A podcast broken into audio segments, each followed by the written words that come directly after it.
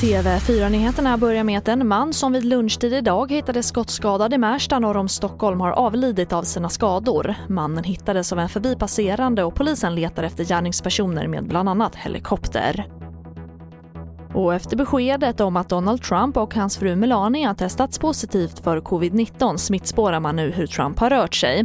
Och med trettiotvå dagar kvar till presidentvalet skapar detta panik inne i Vita huset. Här hör vi Thomas Kvarnkullen som är på plats i Washington. Det enda vi vet är att man har ställt in de eh, kampanjevenemang som eh, ska hållas eh, nu de kommande dagarna. Men utöver det vet vi inte eh, särskilt mycket om hur man kommer att agera eh, framöver just när det gäller kampanjen. Det finns mm. också såklart mycket frågetecken kring andra personer som har varit i eh, presidentens och i Melania Trumps eh, närhet de senaste dagarna.